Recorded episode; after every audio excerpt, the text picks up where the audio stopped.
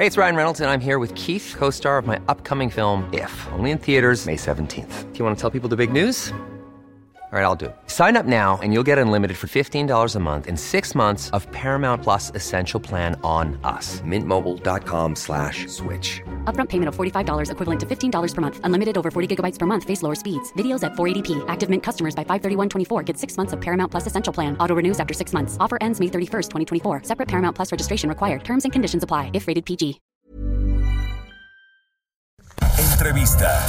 Y es que precisamente reunido con funcionarios federales y con los gobernadores de Tabasco y Chiapas, el presidente Andrés Manuel López Obrador pues avanzó en la elaboración del plan integral para solucionar el problema de las inundaciones, estas que hemos venido comentando a lo largo de estos días, sobre todo en Tabasco, en Chiapas y en Veracruz por el frente frío, pero también por el asunto de la presa e incluye, eh, ha dicho el presidente López Obrador, saneamiento, desasolve de ríos, planes de desarrollo urbano, así como un decreto para el manejo de las plantas hidroeléctricas, el cual será presentado el 2 de diciembre. El gobernador incluso de Tabasco, Adán Augusto López, pues reiteró que una vez que pase la emergencia allá en su estado, presentará la denuncia contra la Comisión Federal de Electricidad por el manejo de las presas. Y quien eh, nos va a ayudar a entender pues toda esta, toda esta narrativa del gobierno federal y también de los gobernadores respecto a esto que acaba de pasar y que todavía sigue con muchas afectaciones, sobre todo en Tabasco, es Claudio Flores Tomás, socio vicepresidente del EXI, por supuesto, analista político. Mi Claudio, ¿cómo estás? Muy bien, Blanca, querida, un placer estar aquí contigo como cada 15 días analizando las guerras de narrativas y las narrativas, en este caso, de las inundaciones, Otláhuac. Totalmente. Oye, mi Claudio, y ya mañana habrá, habrá se yo me imagino otra narrativa con el asunto del general Salvador Cienfuegos y lo que ocurrió hoy allá en Estados Unidos. Vaya nota que nos dejó a muchos analistas girando en un tacón, eh, mi querida Blanca, porque eh, hay muchas lecturas posibles sobre esta, digamos, retirada de cargos que hace el gobierno norteamericano en, en el tema de, del general Salvador Cienfuegos. Mucho que analizar, mucho que entender lo que hay detrás de esto. Eh, y vaya que tiene ángulos, eh, pero solo, solo estamos ahorita en las suposiciones, en las hipótesis, porque hay muy poca información sobre el tema aún blanca. Totalmente, porque no sé tú, pero a mí se me hace un hecho, o sea, casi histórico, inédito. claro, inédito, que Estados Unidos de repente diga, o sea, no quiero decir nos equivocamos, general, perdone usted, sí. pero que diga, bueno, que vaya y sea juzgado en su país y ya después nos arreglamos acá.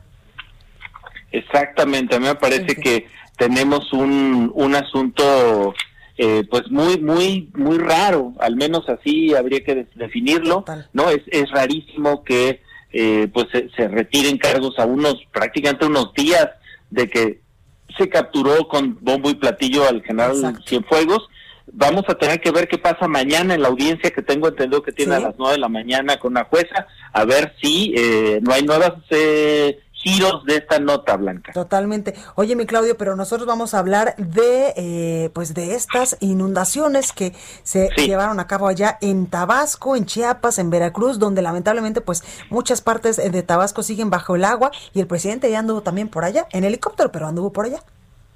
pues hay quien ha criticado mucho esa distancia, dicen que estuvo fue una visita demasiado seca para un presidente cuando sabemos que muchas veces se les exige a estas figuras eh, blancas, pues mostrar cercanía, meter la- los pies en el agua como una especie de gesto de solidaridad simbólico, obviamente, con eh, la población que está sufriendo esas mismas condiciones.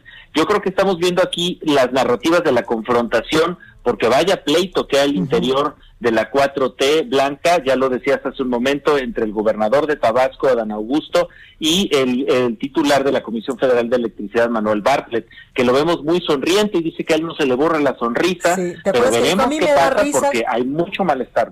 ¿Te acuerdas cuando eh, Manuel Barlet dijo, ay, a mí me da risa cuando el gobernador Adán Augusto de Tabasco le decía que lo iba a demandar y que era evidentemente pues culpa de, de la Comisión Federal de Electricidad este asunto de la presa?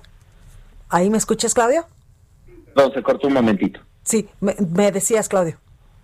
Sí, yo lo que lo que creo es que vaya confrontación que van a personificar estos dos eh, figuras, ambas cercanas al presidente López Obrador, pero yo creo que este caso ilustra sobre todo Blanca esta esta idea que se ha ido consolidando de que al presidente López Obrador solo le importan sus agravios, sus tragedias y sus causas.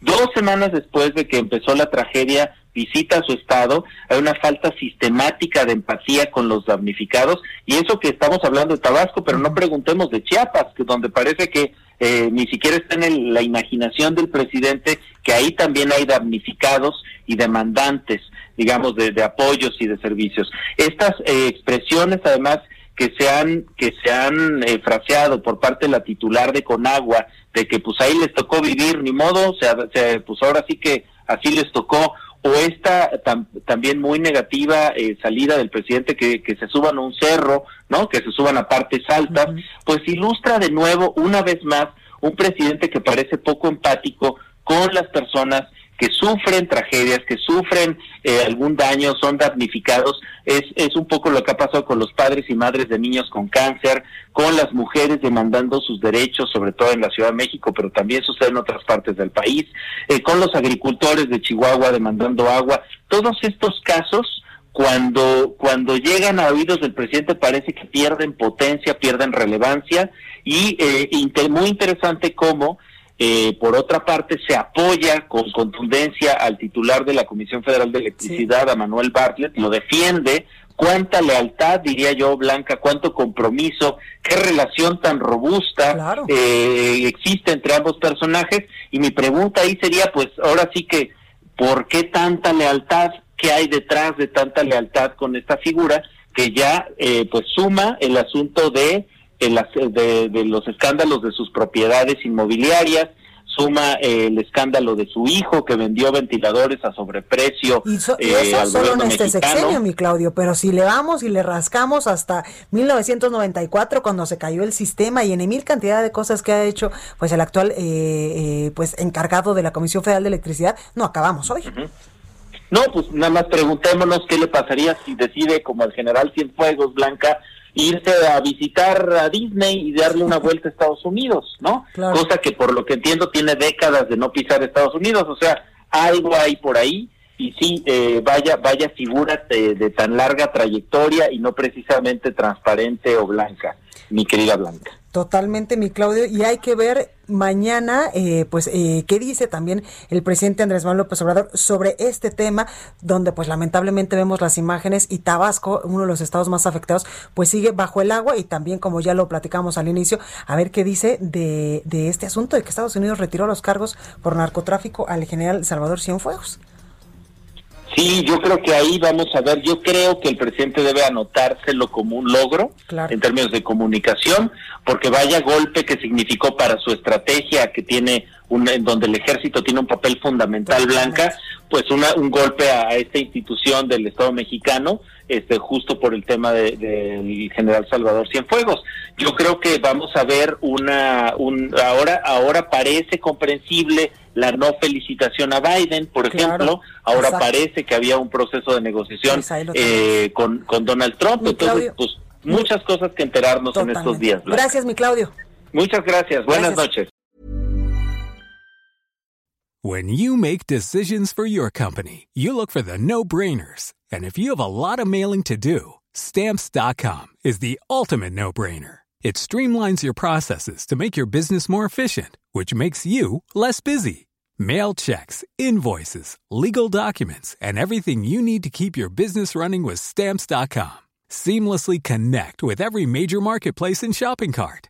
Schedule package pickups and see your cheapest and fastest shipping options from different carriers. With rates up to 89% off USPS and UPS rates. And with the Stamps.com mobile app, you can take care of mailing and shipping wherever you are. Make the same no-brainer decision as over 1 million other businesses with stamps.com. Sign up with code program for a 4-week trial plus free postage and a free digital scale. No long-term commitments or contracts. That's stamps.com. Code program.